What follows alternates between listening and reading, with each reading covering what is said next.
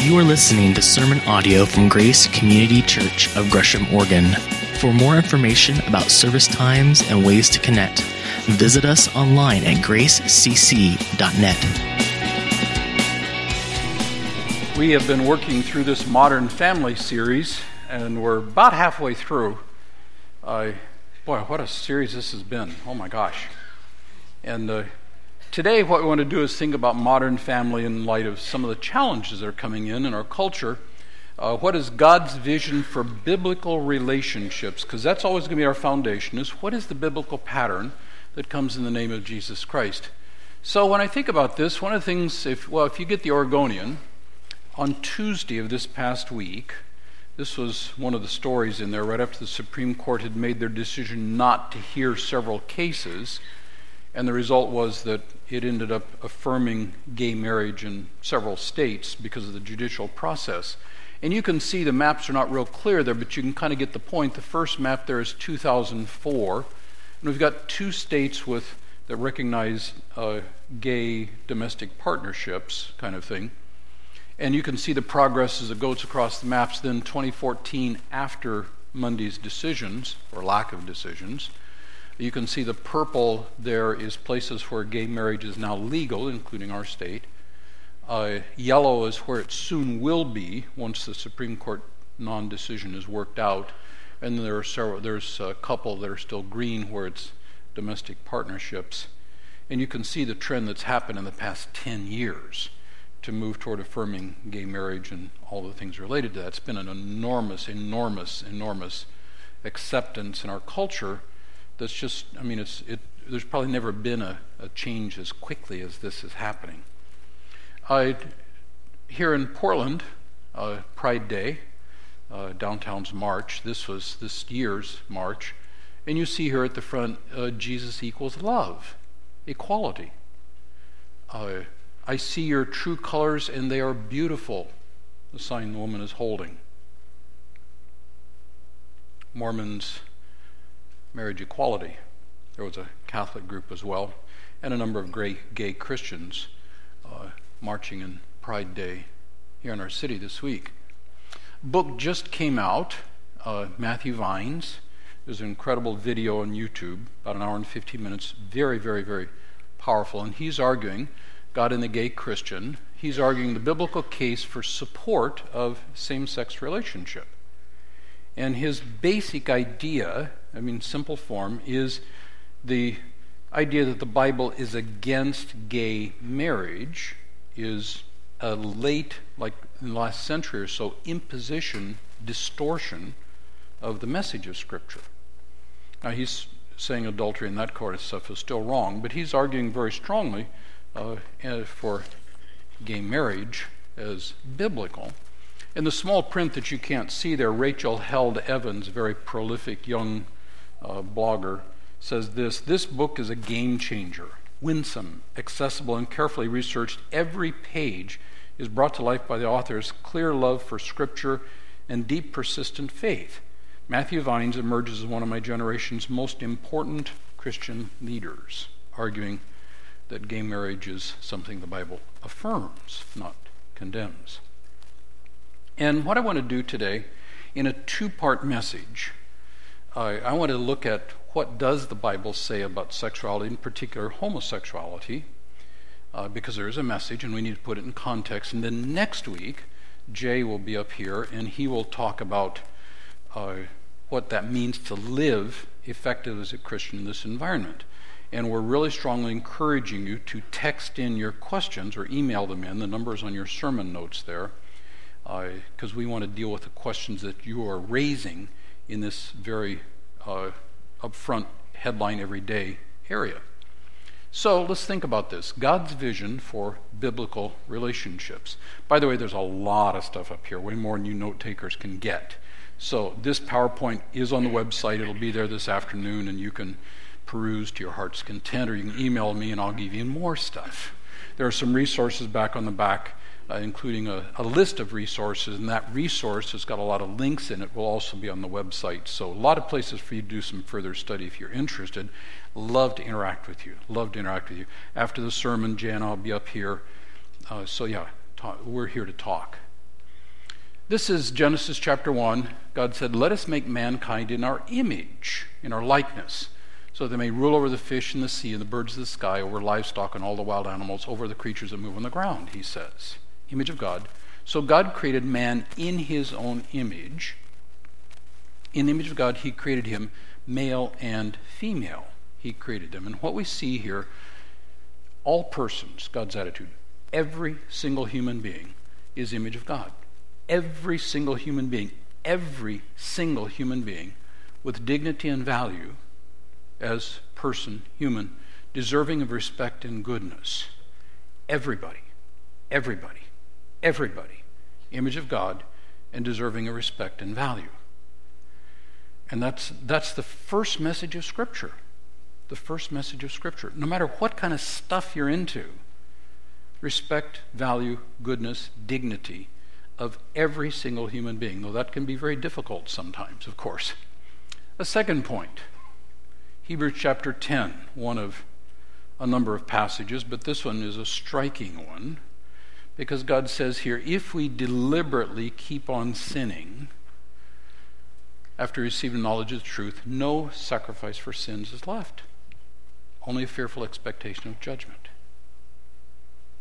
So, what's that saying? If we are touched by the grace of God, and we say no to that and deliberately and persistently reject God's grace, no sacrifice, no religious ritual is going to make up for that. And God will take that very seriously. So we note here that God never overlooks sin. God never overlooks sin. And his judgment comes to those who persistently reject his grace. It's a message that goes all through Scripture. Dignity, value, yes, but if you reject God's grace, there is a consequence to that, punishment. Genesis chapter 3, one of my favorite passages in Scripture. A serpent comes, deceives the woman, she eats the fruit. Adam joins her in that, and shame breaks out everywhere. Disastrous. Man and his wife heard the sound of God as he was walking in the garden in the cool of the day. What is God doing in the context of sin and what is God doing? He's coming. He's coming. With all the betrayal that that eating the fruit represents, God comes. What do people do? They hide. That's Adam and Eve, but that's all of us. And what does God do? He didn't come pouring out fire and brimstone. He comes and says, Where are you?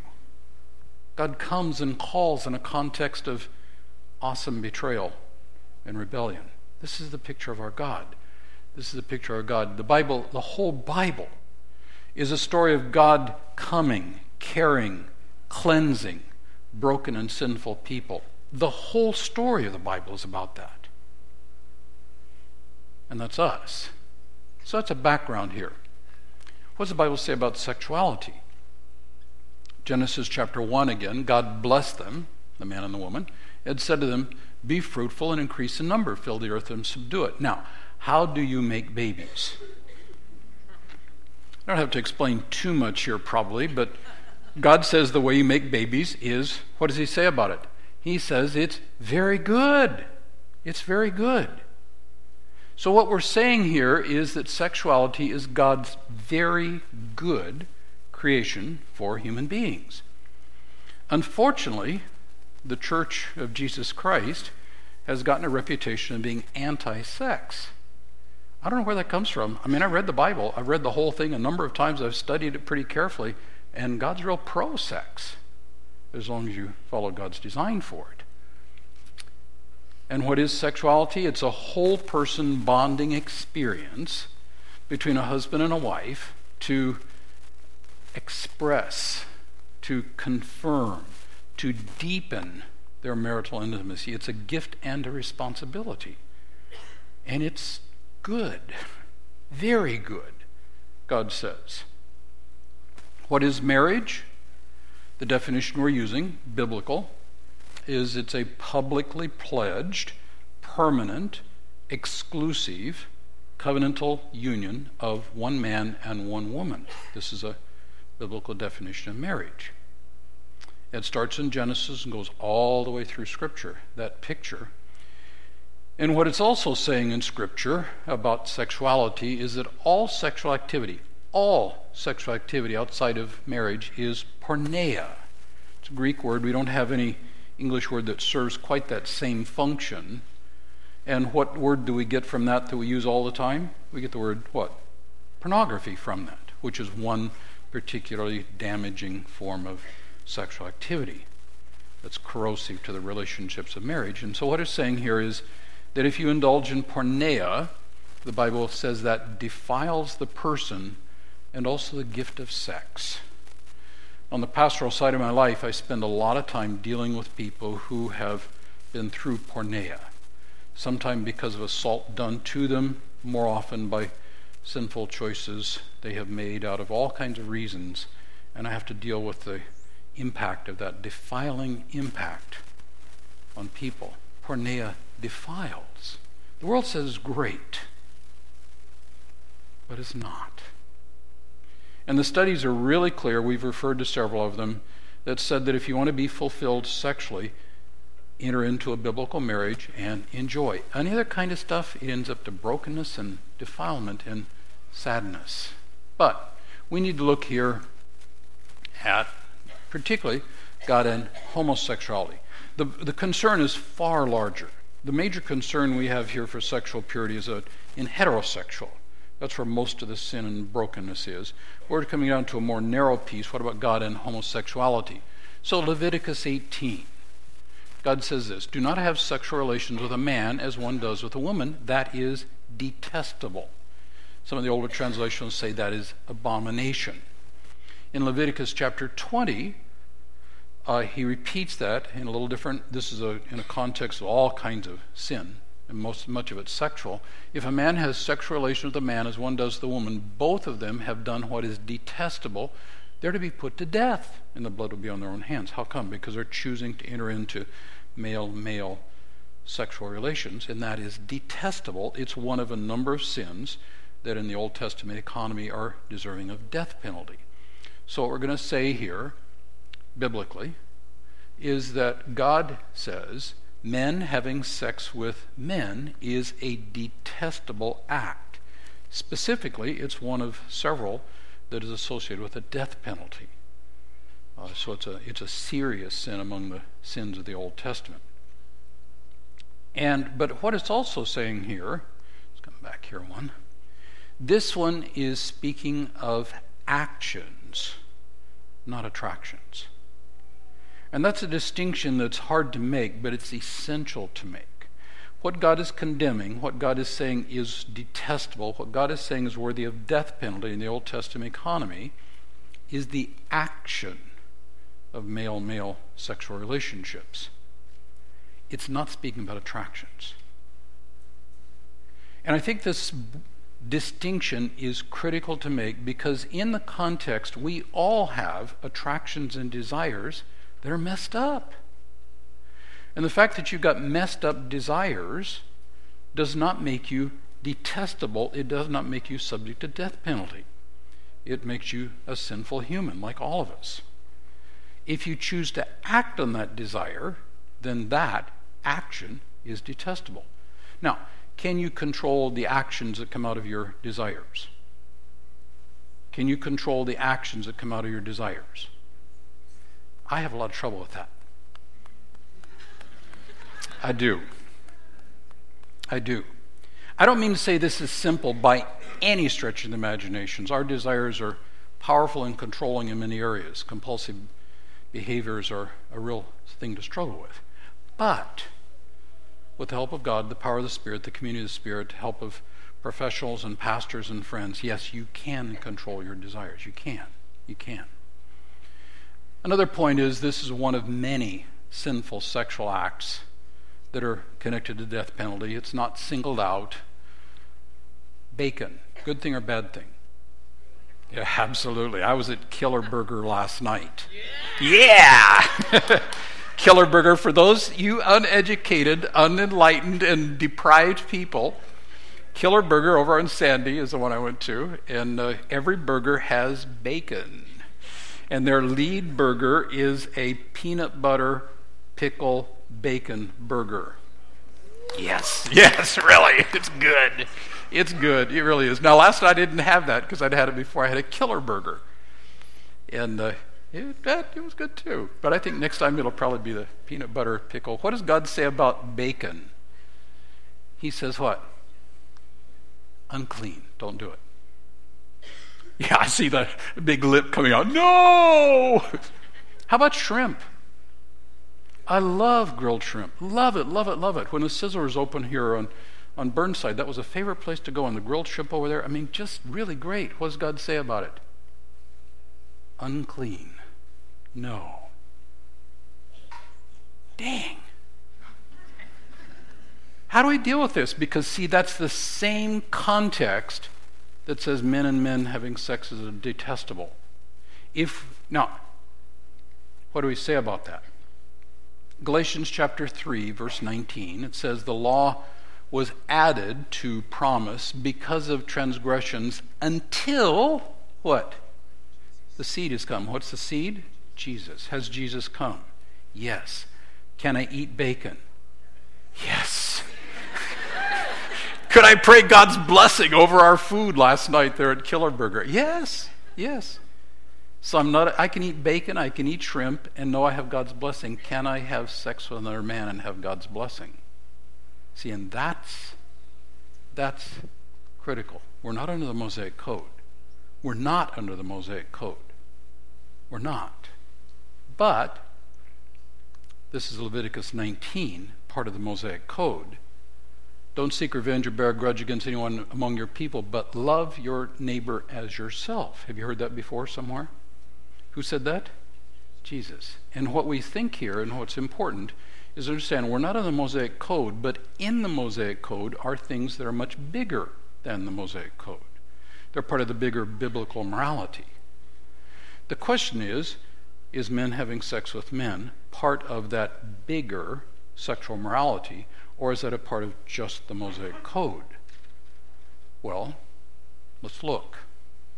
1 Corinthians chapter 6, Paul speaking after Pentecost, so not under the Mosaic Code anymore. And what does he say? 1 Corinthians 6 9, don't be deceived, neither sexually immoral, idolaters, adulterers, nor men who have sex with men, NIV translates it, nor thieves, nor greedy, nor drunkards, nor slanderers, nor swindlers will inherit the kingdom of God. What does he say about having se- men having sex with men? And so what he's saying here is Paul is echoing Leviticus, the Mosaic Code, and lists men having sex with men along with other wrongdoings as acts of rebels, ungodly, and sinful. Same thing in 1 Timothy chapter 1. Is men having sex with men a part of the bigger sexual morality that is detestable? And the answer is yes. Yes, it is. But let's keep reading here. Dig in just a little bit deeper here in 1 Corinthians chapter 6. Because I've got three Greek words in here. The men having sex with men is actually two words in the Greek.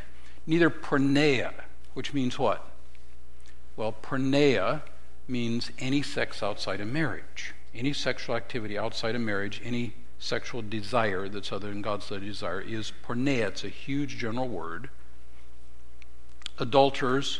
What about malakoi? We don't have anything in English that comes like that. But if I look this up in the standard Greek lexicon, uh, Bauer, Art and Ginger, Bauer, Danker, Arndt and Gingrich, it says malakoi is being passive in a same-sex relationship. And what does God say about that? It's uh, if you stay there, it will take you out of the kingdom of God. How about arsenokoitai? Again, we don't have anything like that. If I look it up in Bauer, Danker, Arndt, and Gingrich, it's going to say a male who engages in sexual activity with a male. Now, if you read Vines, he's going to say we do not know what that word means because it's never used prior to this passage. Never. Paul apparently coins a term and uses it. Well, what does it mean? Well, the thing of it is, if we take this and compare it back to Remember Leviticus 18? I put in the Greek of the Greek Septuagint, the translation of the Hebrew, and there it says men laying with men, and I put in the words here. Now, what do you note here from arsenokoitai? Arsen is where? Right there. That's men. Koi is arsenokoitai, lay with. What does arsenokoitai mean? Well, he's just echoing, he's using the very Greek words of the Greek Bible, which is the Bible of the Christians, and he's coining a new term out of that Old Testament phrase that's in Leviticus 18 and 20. And he coins a brand new word that talks about men having sex with men. And he says that's not okay. So whether it's a passive or the active partner, it's sin. Post Pentecost. But that's not the end of it. That's not the end of it. 1 Corinthians 6, 9, and 10 talk about the evil. 1 Corinthians 6, 11 talks about the biblical narrative. And what is it? Such were some of you. Such are some of you. But, but, but, but, you are what? Washed. But what? You are sanctified, dedicated to God. You are justified, forgiven, and accepted as child of God. Why? Because you brought your brokenness to Jesus. That's the message. It doesn't matter who you are or what you've done. Bring it to Jesus. 1 Timothy chapter 1. Similar context, where it uses the same words, similar list. This is a trustworthy saying that deserves full acceptance. Christ Jesus came into the world to save sinners. And what does Paul say? I'm chief. So, what do you do with the sin and brokenness in your life? Bring it to Jesus. Is he going to condemn you? No, he's going to say what you're doing is wrong. I will help. You say, it's not wrong. You reject God's grace. Let's dig a little bit deeper here. Christ Jesus came in the world to save sinners and wash as clean those who come to him. Romans chapter 1. Let's work with this just a little bit more and think about what it's saying. The wrath of God is being revealed from heaven against all godlessness and wickedness of people who suppress the truth by their wickedness. Why is God so angry? Why do we see the wrath of God here? How come?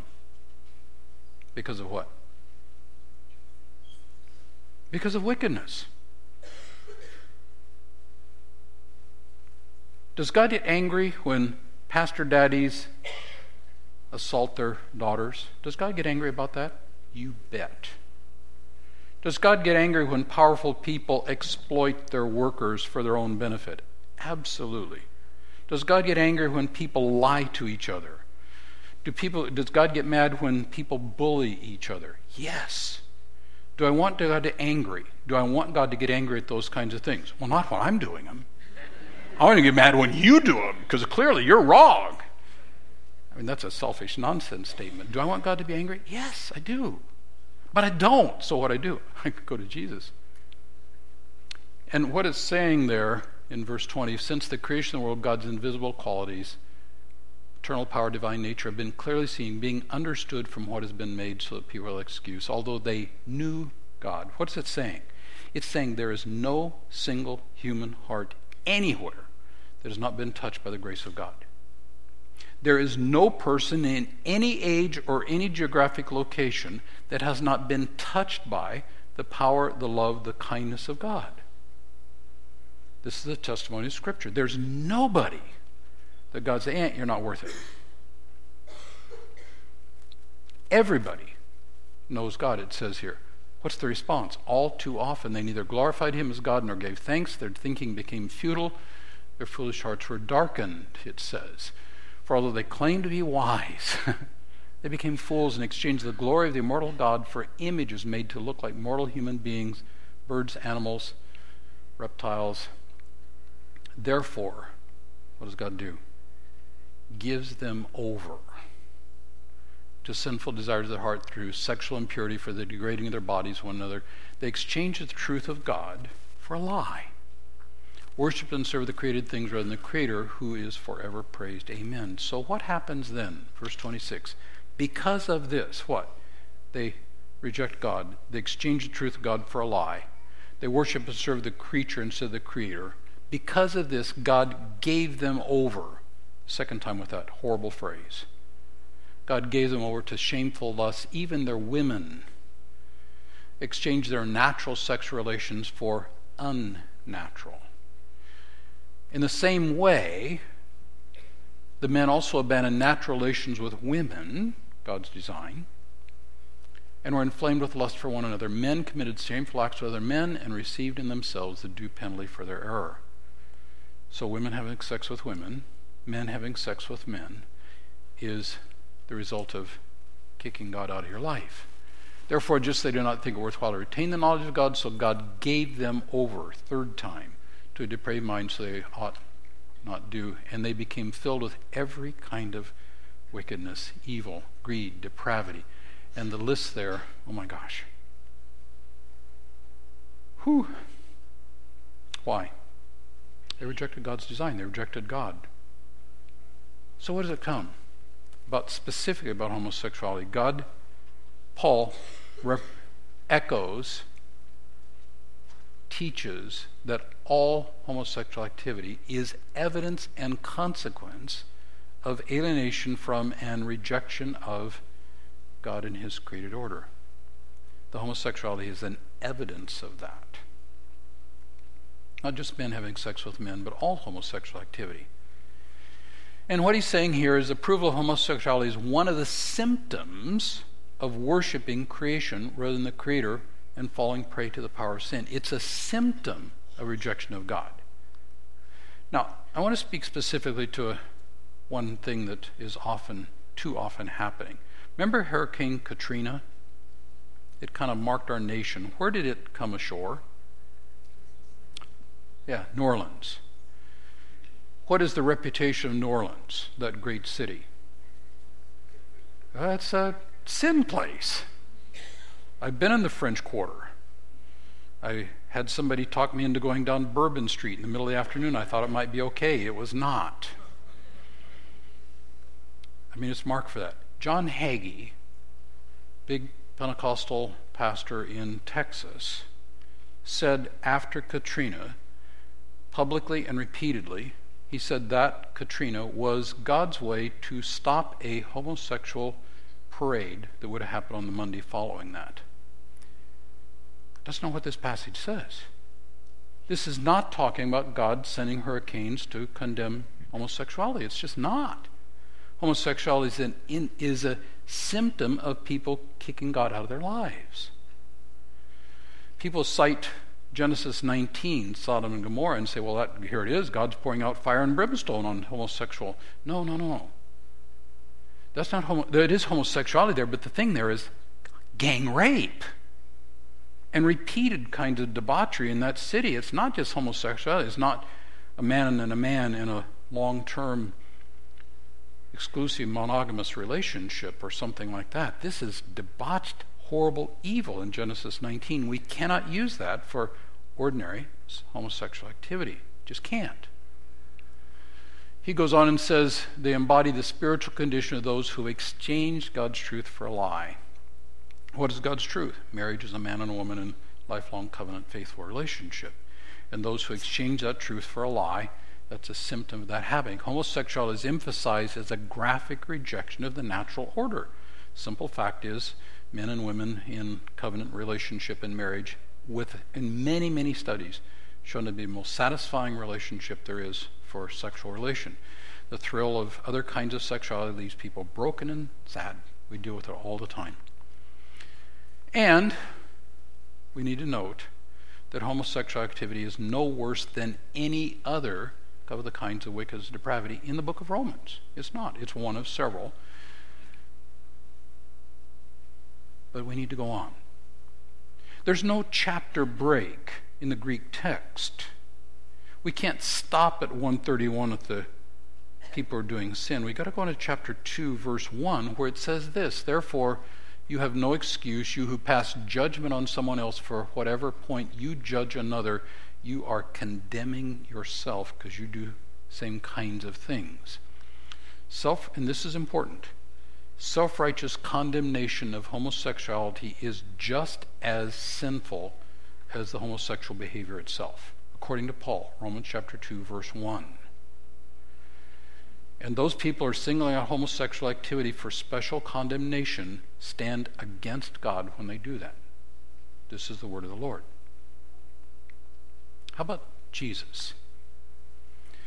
Matthew Vines argues that, well, Jesus, let's, let's like go to the Bible with the red letter stuff. Because what's red letter? That's the Jesus talking. Yeah, Paul, he's a bigot. Leviticus, they're old fashioned. They don't know what's going on. But Jesus, like, he understands. Well, what does Jesus say? Matthew 19, haven't you read that at the beginning God created, made them male and female, the gender statement, and said, For this reason, a man will leave his father and mother and be united to his wife, and the two will become one flesh. There's a marriage statement quoted from the Old Testament. Jesus quotes and confirms the Genesis definition of gender and marriage. Does he speak to this? Absolutely, he speaks to this. Is Jesus silent on these issues? Not at all. Not at all. In Matthew 15, Jesus speaks this way For out of the heart come evil thoughts, and he lists some of them murder, adultery, sexual immorality. What is that? Well, that word is porneia. What's that? Any sexual activity outside of marriage. Theft, false testimony, slander, these defile a person. And that's what Jesus says. Jesus quotes, or Jesus confirms the judgment that any kind of sexual activity outside of marriage is porneia and defiles a person. Does Jesus speak to this? Absolutely. Does he single out homosexuality? No, but nobody else does either. Any sexual activity outside of marriage is porneia, Jesus himself says. So, what do we think about this? We need to know that Jesus does not single out homosexuality as especially sinful, but neither does anybody else. It's one of many sexual sins. And it's important to realize here this attitude of Jesus, which I just love. When Jesus having dinner at Matthew's house, many tax collectors and sinners came and ate with him as disciples. Now, tax collectors and sinners, they are acknowledged bad guys. When the Pharisees saw this, Pharisees, good guys or bad guys, they are the epitome of goodness, meticulous in their obedience to the Mosaic code. They keep every detail, even tithing seeds in their cupboard. When the Pharisees saw this, they asked the disciples, What did your teacher eat with tax collectors and sinners? On hearing this, Jesus said, It is not the healthy who need a doctor, but the sick. Who is the healthy he's talking about? The Pharisees. This proves, guys, that sarcasm is eminently biblical. it proves it. But use it in the right context, in the right way. Because they think they're healthy, and his whole point is they're the sickest of all because they reject the grace of God. Go and learn this means I desire mercy and not sacrifice. For I've come not to call the righteous, but sinners. Jesus welcomes sinners and eats with them. But calling them to repentance. Now, there's all kinds of stuff, complexities here about our relation with, say, gay family members and others like that. And very complex. I don't mean to oversimplify. Jay will explain all that next week in his 35 minutes. Yeah. I just want to conclude here with some basic ideas.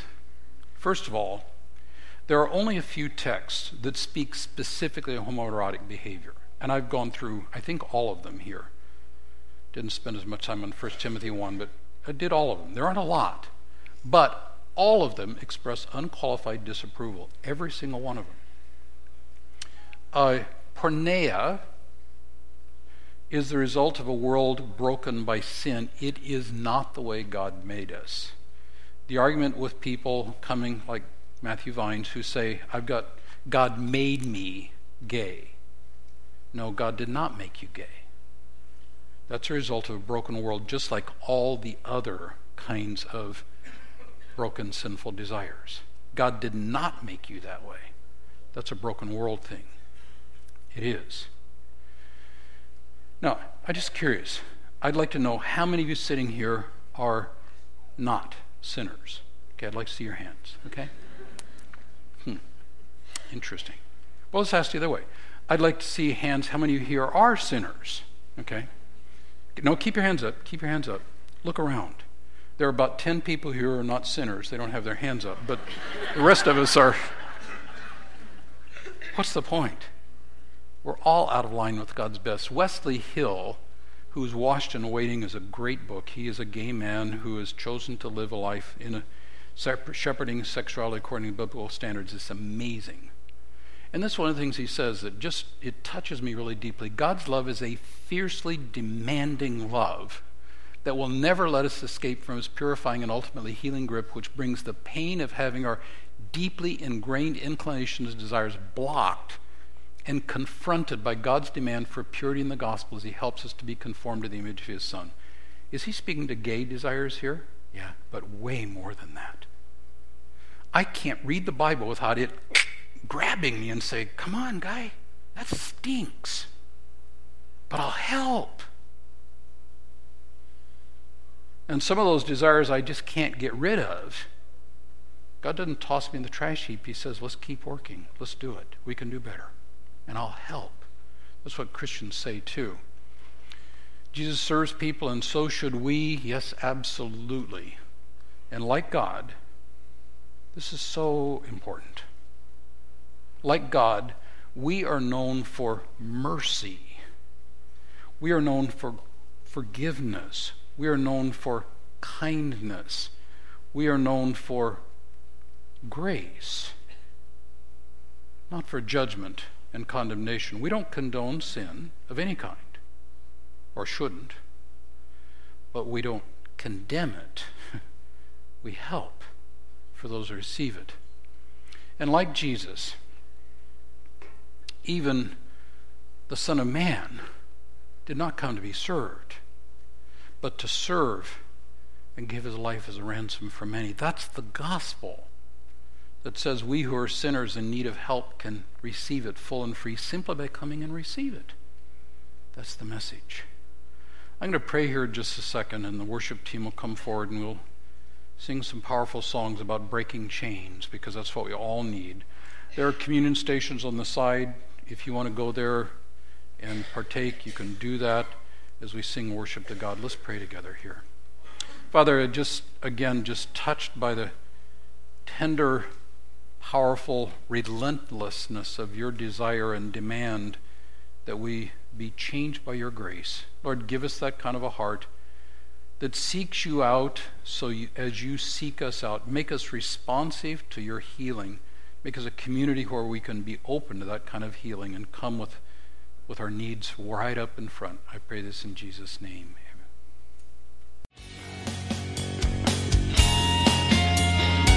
Thank you for listening to sermon audio from Grace Community Church. For more information about service times and ways to connect, visit us online at gracecc.net.